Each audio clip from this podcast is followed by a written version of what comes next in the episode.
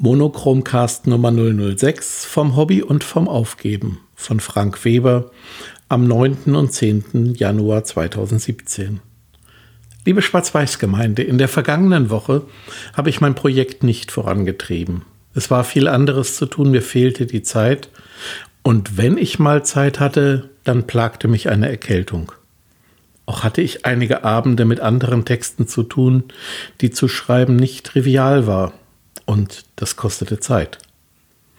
Das Risiko in solchen Fällen ist aufzugeben. Das tue ich nicht. Mein Projekt läuft weiter. Ich stelle aber fest, dass viele Hobbyfotografen kaum über die Anfänge hinauskommen. Sie wollen gern fotografieren, sie kaufen eine entsprechende Ausrüstung, sie beginnen zu fotografieren, allein sie kommen nicht dahin, wohin sie möchten. Sie bekommen vielleicht von anderen Komplimente, vielleicht auch nicht. Ich habe mal gelesen, ich glaube es war bei Küstenmacher, menschlich scheint es, dass wir leicht überschätzen, was wir von jetzt auf gleich können, dass wir aber zugleich unterschätzen, was wir in einiger Zeit erreichen können. Wenn manche sich ein Musikinstrument zulegen, dann braucht es eine gute Zeit, bis sie es einigermaßen spielen können. Bis es aber zum Ausdrucksmittel wird, kann viel Zeit vergehen. Je nach Instrument kommen viele Instrumentalisten da gar nicht hin. Bei manchen Musikinstrumenten ist der Anfang eher einfach, etwa bei der Gitarre. Bei anderen, etwa dem Klavier oder der Geige, ist der Anfang schwierig. Der schwierige Punkt kommt. Das kann ich aus Erfahrung sagen beim Gitarrespiel später.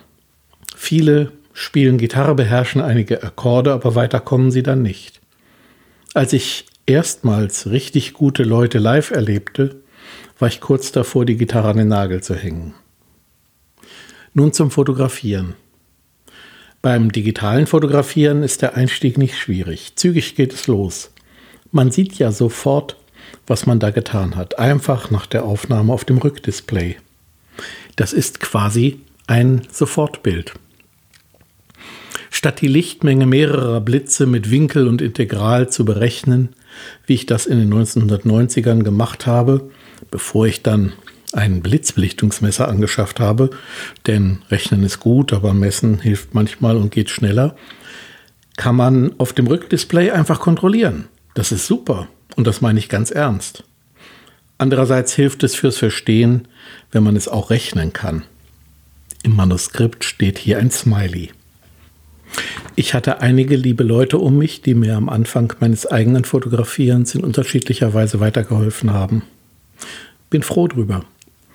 Die größte Schwierigkeit sehe ich darin, einen Geschmack und ein Gefühl für die Technik zu entwickeln. Damit meine ich, was muss ich tun, um vom erzielten, nicht zufriedenstellenden Ergebnis zum intendierten zu kommen?